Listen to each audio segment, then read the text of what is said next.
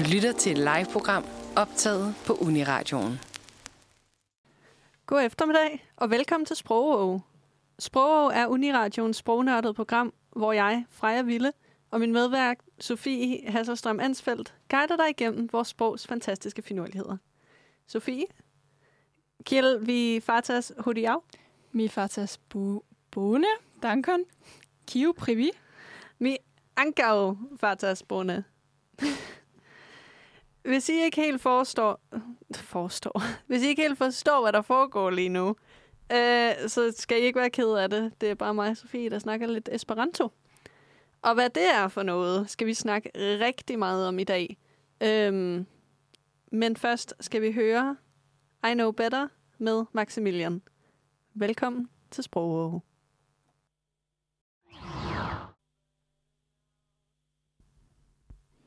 Du lytter til Sprogår, hvor jeg, Sofie og min medvært Freja i dag snakker om kunstsprog. Ja, og nu til, til dagens ord, som uh, simpelthen til alles overraskelse er kunstsprog. Uh.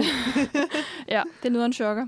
Øhm, ja, og vi har sådan prøvet at, at, at støve en eller anden form for forklaring op på, hvad, et, altså, hvad, vil, hvad vil det sige, altså et kunstsprog, hvad er det egentlig? Og det er noget med altså et konstrueret sprog, som ligesom følger præcise regler øhm, og anvendes til et bestemt og afgrænset formål. Og på, øh, på den store danske hjemmeside betegnes kunstsprog som ja, et konstrueret sprog, som er opbygget med størst mulig klarhed, regelmæssighed, entydighed og præcision. Med hensyn til lydsystemer og orddannelse, bøjningslager, syntaks og ortografi. Så de kan forstås og bruges af, altså af flest mulige. For ja. at gøre det så nemt for alle. Er det, altså, siger det der noget kunstsprog fra jer? Er det noget, du, har du noget kendskab til det? Har du, noget, har du hørt øh, om det før? Altså første gang jeg hørte ordet kunstsprog, troede jeg, at det var sådan et sprog, der handlede om kunst. Sådan billedkunst og den slags. Mm. Øhm, så det var forkert. Ja. Det er ikke det der. Men altså, jeg kan jo genkende det fra sådan noget som film og serier, mm. hvor det er jo ikke usædvanligt i science fiction og fantasy at opfinde et sprog, som så godt nok måske er mere eller mindre komplekst, som andre raser kan tale for at få det til at lyde mere troværdigt, at det ikke er alle i det hele det her fantasiunivers, der taler engelsk. Ja. Eller whatever. ja. Jeg tror også, der er et eller andet, altså det der kunst, det, det, det virker sådan lidt... Altså hvis, hvis nu det havde heddet et konstrueret sprog, så tror man har haft sådan en anden association. Altså ja. et sprog, man har siddet og stykket sammen, hvor det her kunstsprog, ja, det, det ved jeg ikke, det giver i hvert fald mig nogle lidt andre sådan... Ja, sådan har jeg det også. Men jeg tror, det er sådan kunst på samme måde som starten af ordet kunstigt. Altså sådan ah, ja. noget, der er skabt. Sådan, ja. Fordi kunst er jo også noget, der er skabt på et eller andet plan. Så jeg tror, det er det, logikken i det er. Ja. Altså, altså, er det vel også på et eller andet plan en kunstart i sig selv, at kunne skabe et helt sprog med grammatikregler og udtaleregler og den slags. Det, altså, ja, det er jo en videnskab, altså bogstaveligt talt. ja. Men øhm, det kommer vi meget mere ind på i det her program. Nu skal vi lige til at høre Karens sang med Anja. Du lytter til Sprog, hvor Sofie og jeg i dag taler om kunstsprog. Øh, og nu ville det måske være et meget godt tidspunkt at dykke ned, lidt ned i, vi har defineret et kunstsprog, men måske sådan snakke lidt mere om, hvad det er for noget.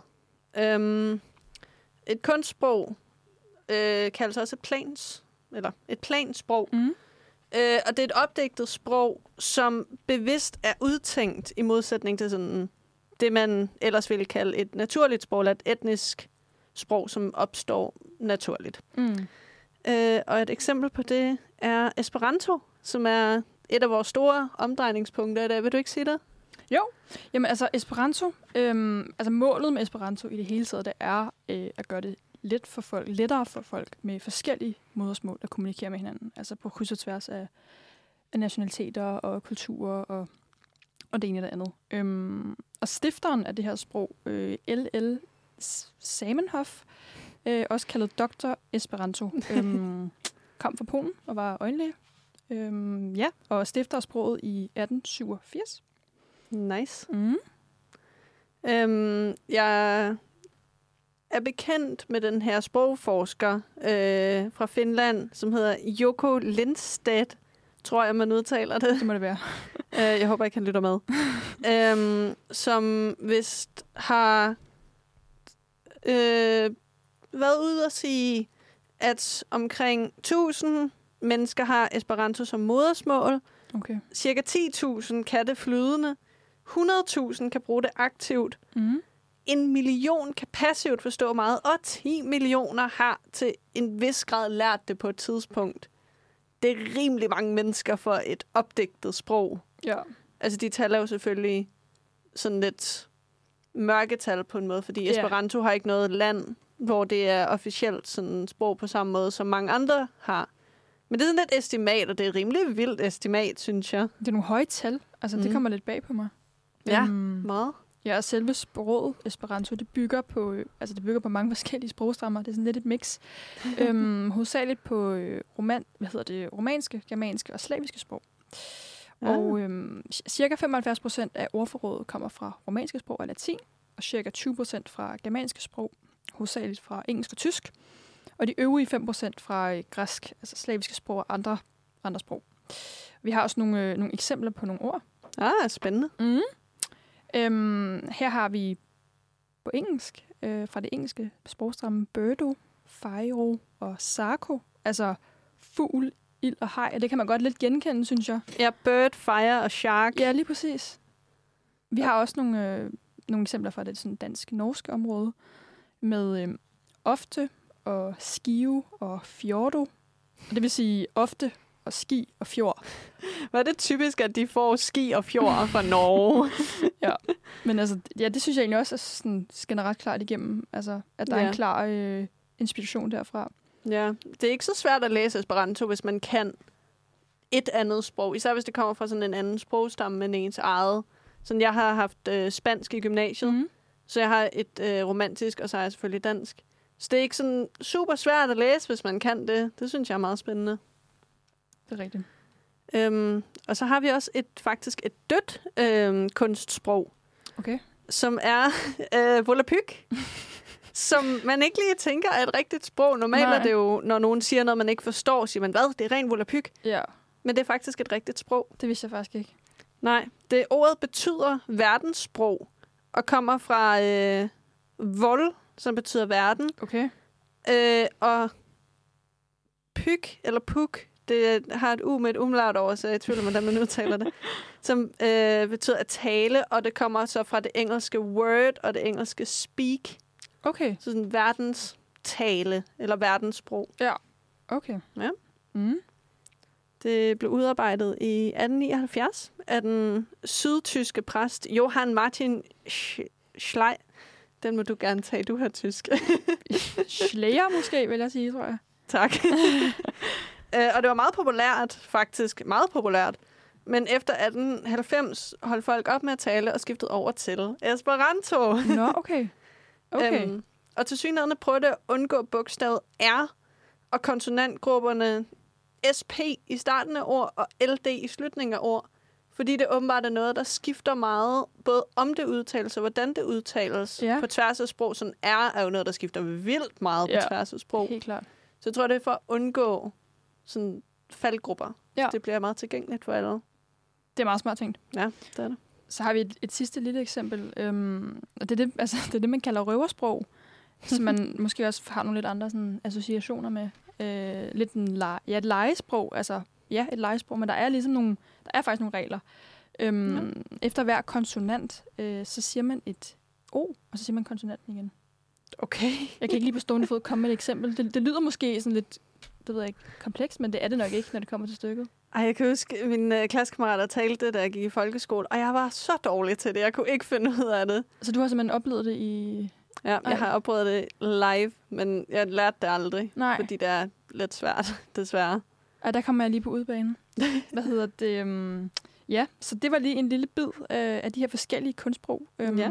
Og så lige om lidt, så, øh, så går vi lidt mere ind i det her Esperanto-sprog. Ja, det bliver spændende. Men først skal vi høre noget mere musik. Det er det, vi er her for. Øh, og vi skal høre Hako med Leica. Velkommen. Du lytter til Sprog. Vi snakker i dag om, øh, om kunstsprog. Og lige før øh, musikpausen her, så øh, præsenterede vi Esperanto for jer, som et af de kunstsprog, der findes. Ja, og øh, Esperanto, hvad, hvad, ja, hvad er det egentlig? øhm, Esperanto, det betyder den, der håber. Og Okay.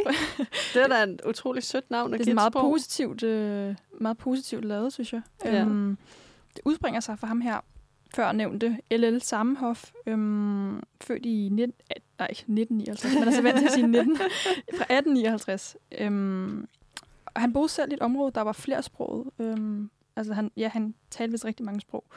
Øh, og oplevede selv nogle af de her spændinger og kommunikationsproblemer og udfordringer, der kunne opstå, øhm, hvis ikke at man sådan forstår hinanden. Ja, det kan jeg godt Øhm, forestille mig. Så han, altså, han anså simpelthen es- es- Esperanto som sin form for livsopgave. Altså, altså, oh, det er virkelig sødt. det, er virkelig, det er virkelig meget sådan, det virker ja, virkelig dedikeret.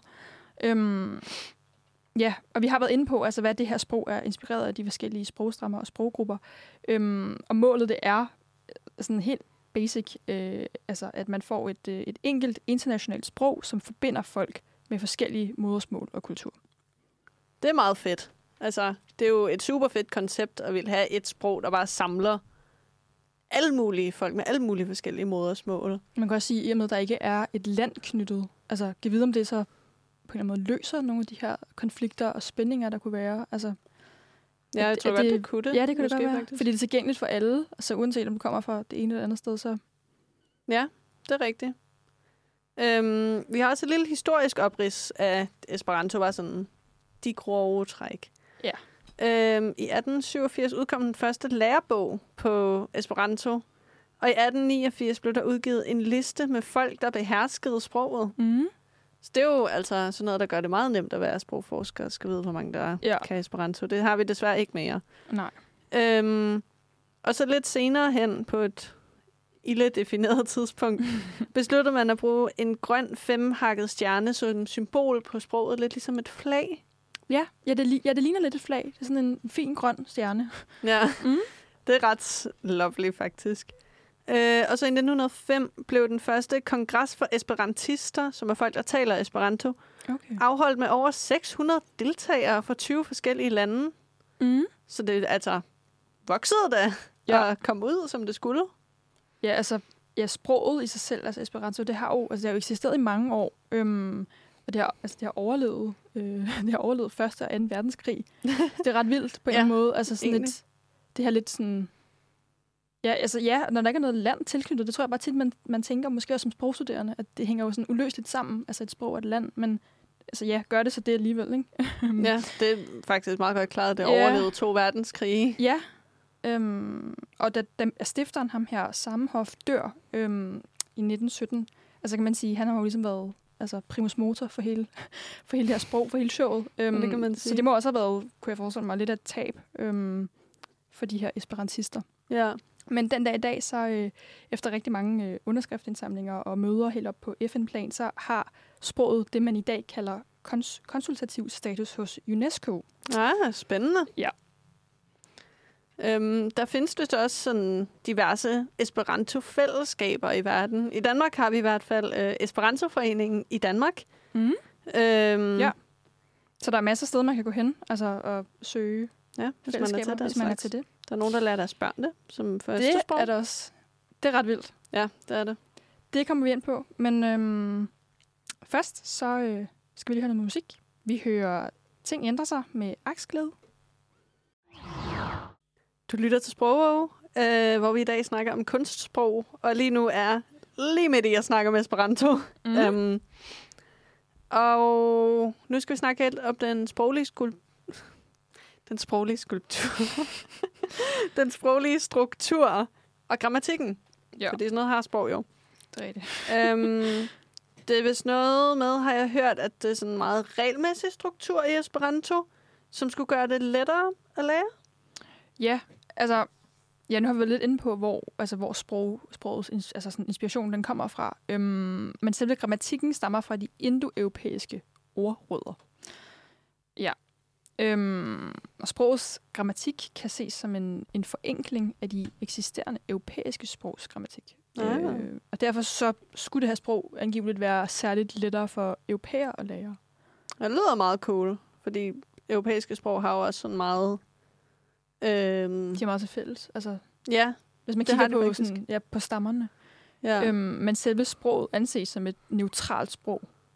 Ah. Altså, som kan anvendes af alle, som vi har, altså, som vi har snakket om her før, at der ikke, der ikke er et land ligesom, tilknyttet. Ja, det Så, giver øh, mening. ja. Og sådan helt praktisk er sproget opbygget sådan rimelig simpelt og skulle gøre indlæringen nemmere. Sådan, sproget har meget øh, få grammatiske regler, og de overholdes alle sammen. Så der er ikke mm. nogen uregelmæssige bøjninger, hvilket gid spansk havde det, kan jeg Men godt også bare dansk. Altså, Ja. hvis man tænker over det. Sådan, der, altså, der er virkelig mange verber, hvor du, når du så går over i sådan en fortid, hvad hedder det? Ikke fortidsform. Datidsform. fortidsform. Altså, Det var en af de der i dag. ja. ja. men der er virkelig mange, altså når man sådan, jeg sad og prøvede at tænke lidt over det, sådan, der, det er helt vildt. Altså, Ja. Siger og sagde. ja eller Altså- spiser, spist.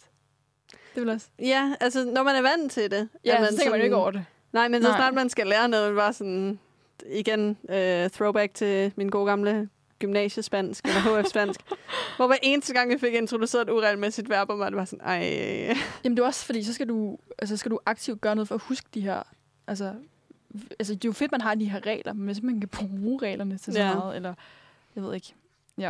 ja. Så selve udtalen af det her Esperanto-sprog, altså så hvert bogstav har altid samme lyd, så hver lyd skrives på, på én måde. Ah, Øhm, nice. Og kan man sige, altså på lige det her punkt, så adskiller Esperanto sig også fra, fra rigtig mange andre sprog. Altså, jeg kommer til at tænke på sådan, det danske sprog, altså med alle vores vokaler. Altså et i kan jo lyde meget forskelligt, eller et e kan lyde vildt forskelligt, eller et æ, eller et y, eller et å. Ja. Nogle gange, altså som tænker jeg udlændinge, hvis man har lyst til at, at lære dansk, eller man er ved at lære dansk, så kan man da, jeg kunne forestille mig nogle udfordringer med at skelne, du ved, når, hvornår er det det ene, og hvornår er det det andet. ja, helt sikkert. Vi har absolut ingen ret til at give udlændinge shit over ikke at kunne udtale dansk ordentligt, for det er et meget kringlet udtalesystem, vi har. Der er også sådan noget med altså de her bløde D'er. Altså, Ja. nu sagde jeg det lige selv.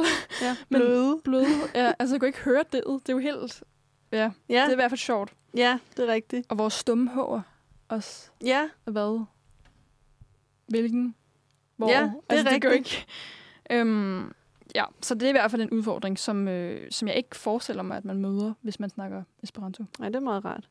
Og så øhm, på Esperanto kan man også bare selv sætte ord sammen. øh, og det kan man gøre ud fra ord, som man allerede kender, hvilket mm. jo er, gør ens sådan, liv meget nemmere. Øh, på Esperanto-net er der eksempler med dansi, som er at danse. Og så... Åh, nu ved jeg selvfølgelig ikke, hvordan J udtales på Esperanto. Mm. Fordi jeg har lyst til at sige dansejoen, men det kan også være, det er dans, danseoen, som Ja. er en dansesal, Mm. dankantoen, som er en danser. Så man kan ligesom fornemme det her, der går igen. Altså stammen. Ja, at det har noget med at danse at gøre, fordi det starter med D-A-N-C. Ja. Så det er jo meget rart. Mm. Øh, men Sofie, ja. nu er du jo vores, øh, vores sprogstuderende her på redaktionen. Hvis jeg gerne vil lære Esperanto, hvor kan jeg så gøre det henne? Det kan man faktisk. Altså, jeg havde ikke det store kendskab til Esperanto øhm, Mm. før, men, men der er overraskende mange øh, gode muligheder for at, øh, at tilegne sig øh, viden om det her sprog. Man kan bruge nettet, altså igennem YouTube Duolingo, Wow! som jeg tænker er sådan en ret altså, udbredt app at bruge, ja. samt noget, der hedder Lær Nu. Det, det lyder lidt dansk. Øh, Ja. Det er det nok også. Øhm, og alle mulige sådan DVD-materialer, og altså, der er en masse ting. Der, Ej, er hvor også, øh, altså, der foregår også en masse fysisk undervisning og kurser rundt i landet.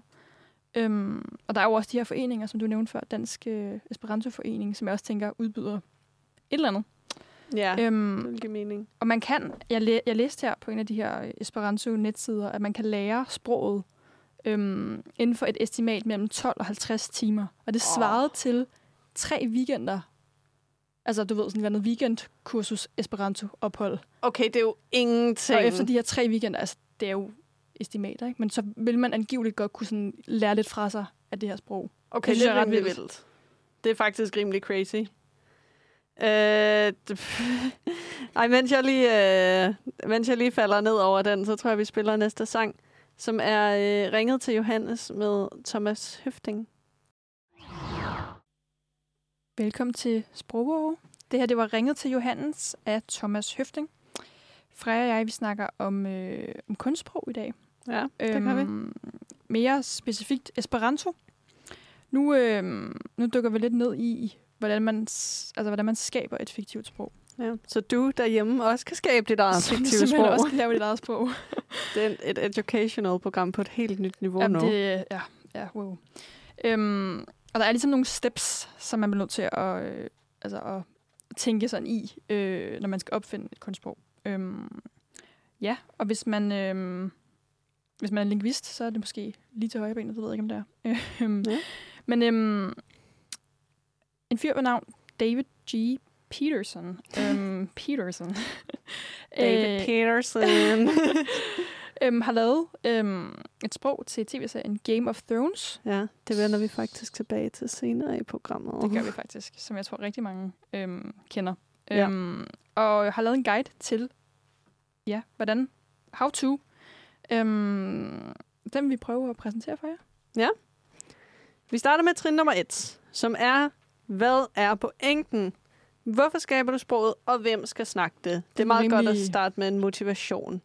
Det er også ret altså, reelt at finde ud af, hvad man, altså, hvorfor, hvem skal det ud til? Ja. Hvad, hvad, hvad er meningen? Ja, og det kommer vi også ind på i programmet senere, men det kan også være relevant i forhold til at finde ud af, hvad sproget skal indeholde. Men ja, det var trin 1. Hvad er pointen? Hvorfor? Ja, så skal man finde ud af, om det er et, øh, et skriftsprog, eller et talesprog, eller et tegnsprog. Øhm, og der, der er så ham her, øh, Peterson, han illustrerer ligesom, at, at det kan jo være, at dem, du ønsker at snakke til, eller kommunikere med, de ikke kan se noget. Ja. Det kan også være dem, du ønsker at kommunikere med, de ikke kan høre noget. Altså, der er ligesom ret mange forskellige faktorer, som man måske ikke lige tænker over, som man, Ja, det som kan være, man de ikke kan tale, med. måske. Det kan også være, at de ikke kan tale. Øhm, som ligesom skal tages med i betragtning, når man øh, vil konstruere sit sprog. Ja. Øh, og så hvis vi siger, at det er et sprog, som skal tales med munden, øh, så er der jo lydene, som er trin 3. Øh, hvordan lyder de forskellige konsonanter, hvordan lyder de forskellige vokaler, og Mm. mm. hvor i munden skal de udtales. Ja. Hvis man er sådan en Peter Singer-stan som mig, tænker man rigtig meget over det med, sådan, om ord udtales langt frem i munden, eller om det udtales tilbage i munden. Og det er sådan noget, man skal... Skal man lige øh, med i overvejelserne. Ja. ja, og det kan også påvirke meget, sådan, hvilken vibe ens sprog har. For eksempel, hvis man taler det meget ned i halsen, så kan det godt komme til at lyde lidt ondt, for eksempel. Ja, og lidt, lidt eller det, du siger her, altså om det er et, altså, er det et stresssprog, øhm, eller er det sådan et sprog, hvor- altså det handler mere om tonen? Altså det her, det handler sådan grundlæggende om udtale, altså hvordan, ja, hvordan ordet skal, eller sproget skal udtales, og hvordan ordene skal udtales. Ja, det er vel også, hvor trykket ligger. Sådan, Trykket bestemt. sådan, om der er en regel for, at det altid ligger på sidste stavelse, eller om man markerer forskellige udtale på forskellige måder. Ja, hvordan, ja, det vel, hvordan du betoner, tænker jeg. Altså, ja. Øh, Ja. Så er der grammatikken, vores øh, yndlings på folkeskolen, som hvordan relaterer ordene sig til hinanden, og hvordan bøjes de. Øh, og så også noget omkring sætningsstruktur, altså hvordan ordene står i forhold til hinanden om en sætning. Er det ligefrem ordstilling, er det omvendt ordstilling? Alt den slags. Vi havde altså om dansk i 8. klasse. Men det tænker jeg faktisk, altså umiddelbart er sådan et, det er rimelig relevant. Altså ikke fordi det andet ikke er relevant, men det er jo tit der, hvor man så altså, kan se, at, altså, at, at sprog adskiller sig fra hinanden. Altså afhængig af, hvordan, hvordan ord placeres. Altså sådan en sætningsstruktur. ja, Men, ja, det ved jeg ikke, det stusser bare lige over. Det er jo sådan, Ja, helt Ja. sikkert. Altså, man kan jo for eksempel høre, en englænder taler dansk, fordi de måske for eksempel siger, Mm. øh, jeg ikke ved det. I stedet Ja. for, jeg, øh, jeg ved det ikke. ja, Fordi det er I don't know ja. på engelsk, så Ja. det er en anden ordstilling. Men jeg tænker også særligt sådan noget, altså for eksempel tysk, det er selvfølgelig lidt farvet, men altså, altså så kommer alle øh, verber, de kommer bare til sidst. Altså det er jo også, ja, ja. Det ved jeg ikke. Det er sjovt, det kan man, øh, det kan man stusse lidt over. Ja. Øhm, så er der også noget med derivativer. Der, derivatation hedder det ikke det? Jo, det mener jeg. Øhm, altså afledninger af ord og sammensatte ord. Hvordan er, altså, hvordan er reglerne? Hvad kommer ja. ligesom, altså, hvad bliver afledt? Ja. Ja. Ja. Øh, så der er mm, diverse øh, tal, tegnsystem, hvis du ikke bruger det klassiske latinske alfabet, Gud ja. skal man også tænke over. Skal man være kreativ. Øhm, så er der vel det, altså det leksikale, øh, altså finde på ord, Ja, øh, finde på rigtig mange ord. ja ordforrådet. Ordforrådet. Øh, Ja, det, det virker som en lidt vild proces. Altså at skulle sidde og... Ja, jeg skulle finde ud af, hvad, hvilke ord skal være med i dit sprog. Ja. Øhm, og det kommer vi faktisk tilbage på lige om et øjeblik. Det er det næste, vi skal snakke om, øh, når vi går over i popkulturelle sprog. Ja. Øhm, men først skal vi lige høre China med Promise. Du lytter til Sprog, øh, hvor vi i dag snakker om kunstsprog. Og vi er nået til den del, jeg altid smider ind i de programmer, jeg er med i, som er, hvor dukker det op i filmen. Øh, og vi har her tre eksempler på kunstsprog for film. Og mm. vi Mhm. starter simpelthen med Petersens helt egen sprogbaby, Dothraki, fra programmet Game of Thrones. Er du bekendt med det? Øh, altså, af navn. så ellers nej, overhovedet ikke. Altså jo, jeg er selvfølgelig HBO kæmpe serie. øhm, men ellers ikke. Overhovedet ikke. Nej. Øhm, men altså, Dothraki øhm, er øh, influeret af tyrkisk, Ja. Russisk og, øh, og Swahili, Swa- Swahili, blandt andet. Ja. Øhm, og har et ordforråd på omkring 3.000 ord. Øhm, og det vokser, ligesom sprog. Altså, det gør det jo altid. Øhm, Ja, og øhm, jeg kan huske, at jeg har hørt Peterson fortælle, at øh, Dothraki er bygget op med meget fokus på, hvilke ord det her nomadefolk, der bor ude i en ørken, øh, ville have et ord for, og hvilke de ikke ville have et ord for. Så for eksempel øh, har de ikke noget ord for båd, nej. fordi de er ikke øh, vant til at sejle. Så de, når de konfronteres med en båd i serien, kalder de det noget i stil med en hest af træ. Fordi det er et Ah. øh, folk, som er meget centreret omkring heste. Så det er sådan transportmiddel plus materiale. Plus livet. Ja, Det er en båd. Så bliver det til en båd. Hvilket har givet mig sådan et helt nyt billede, sådan blik på Ej, dansk. vildt. Ja. Øhm, og så øh, har Dothraki ikke noget skriftsprog. Nej. Det er meget Nej, det er spændende. meget sjovt. Så det er bare talt sprog, Ja, må det være. ja, fordi de er nomadefolk, så de har ikke behov for at skrive ned på samme måde. De har ikke aviser og den slags. Øh, og så har jeg en lille eksempelsætning, som jeg har lært øh, i et lært i citationstegn. Øh, og det er sætning med nemnessa, som betyder noget i stil med, det er ganske vist, eller it is known. Okay. Så udtalen er ikke super svær i det, heldigvis. Nej, nej, det, er så rimelig, altså, det virker rimelig lige til. Ja. Så er der øh, sproget klingeren. Ja. Øh, klingeren. Hvordan vil du sige det? Klingon. klingeren. Fra Star Trek.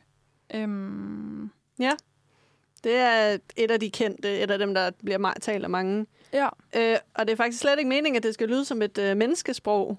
Det, men det var meningen, at det skulle lyde hårdt, fordi Klingon, så de her sådan, den her krigerrace, det er lang tid siden, jeg har set Star Trek. Men jeg ved lidt om det alligevel. Okay, ja. Men selvfølgelig skal det tales af menneskeskuespillere, Ja. sådan med deres menneskemund. Så det skal også være muligt på et eller andet plan.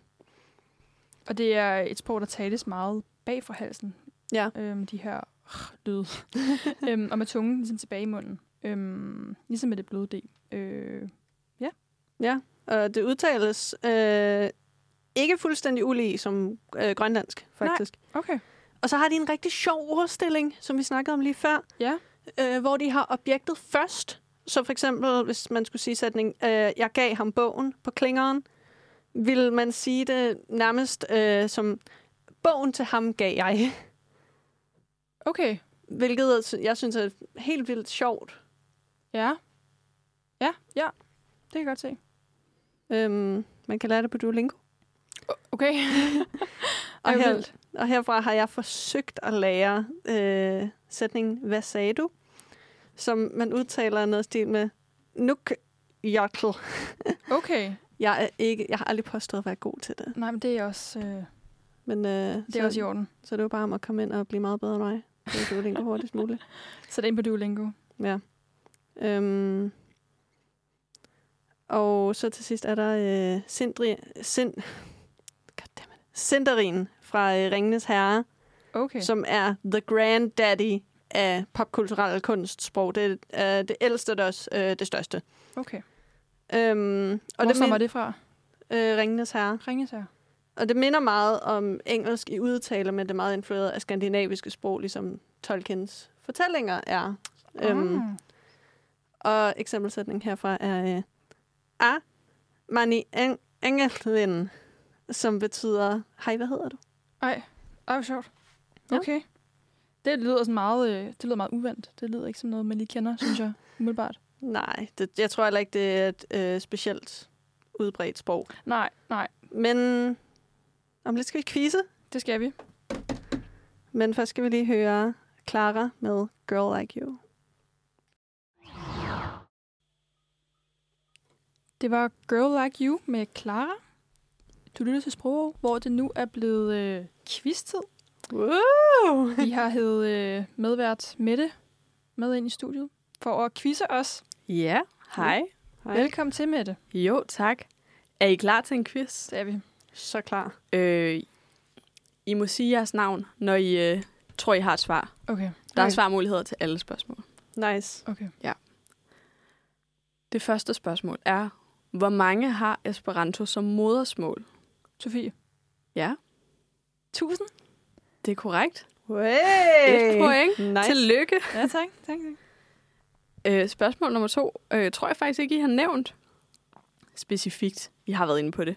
Men hvilken sproggren kommer fonologien i Esperanto fra? Freja? Ja. Øh... Ah, fuck. øh, rom- romansk? Nej. Pis. Gætter, Sofie. Øh, sprog. Indopæisk? Nej. Altså, det er teknisk set ikke forkert, Nej. men jeg vil gerne have dig lidt mere specifikt. Europæiske er jo mere sådan. ja. Det er længere tilbage. Øh... Et pas? Okay. Jeg tror, problemet er, at jeg ikke rigtig ved, hvad en sproggren er. Øh, jamen, svarmulighederne var slavisk, germansk eller latinsk-romanske sprog. Ah, Freja. Ja. Latinsk-romanske sprog. Nej, Så det må det være Pis. slavisk, er det ikke? Jo, Ja. det er slaviske sprog. Men jeg synes ikke, der var nogen af jer, der fik øh, det point. Ej, Nej, Ej, det er fair. Slet ikke. Øh, men ja, altså sådan, lydene kommer primært fra slavisk. Ah, nå ja, selvfølgelig. Ja, det var også et lidt sprognørdet fonologi af et øh, underligt ord. Jeg tror bare, jeg tænkte ordforråd igen. Ja. Nej. Ja, det var forkert. Spørgsmål nummer tre, og dagens sidste spørgsmål er, hvornår udkom den første Esperanto-ordbog? Freja. Ja? Det er den s- 87. Nej. Satan. Sofie? Ja? 89? Nej. Nej, det var lærebbogen. Ja. Men det første Esperanto-ordbog, Ordbogen, ja. Ordbog. øh, Freja, Ja. 1890. Nej. Nej! Nej, men jeg, er der, jeg ved det slet ikke. Det var i 1894. Nå, Okay. okay, det har vi ikke engang nævnt, tror jeg. Det tror jeg Nej. heller ikke, nej. Nej, så havde I jo fået point, kan Ej. man sige. Ja. Altså, Sofie vinder den med, med et point over øh, Frejas Stærkt. 0 point. Ah, jeg har der var en dårlig sæson med de her quizzer. Wow, en score. Det går, øh, det går middelmodigt for, for det store quizfænomen lige nu. Ja. Øhm, men lad os tage et, øh, et hurtigt stykke musik. Lad os høre uh, Tobias Rahim med Borderline, og så kan vi uh, lige fejre Sofie sejr. Ja, klokken er ved at være 6, og øh, det betyder, at sprog er ved at nærme sig Det var slut for i dag, desværre. Men frygt ej. Hvis du ikke har fået tilfredsstillet dit sprognørdede gen her til eftermiddag, så er vi tilbage i din radio næste onsdag kl. 17-18. Og så er der selvfølgelig vores dejlige podcast, du kan høre på en podcasttjeneste nær dig. Mange tak, fordi I lyttede med, og øh, gis revido.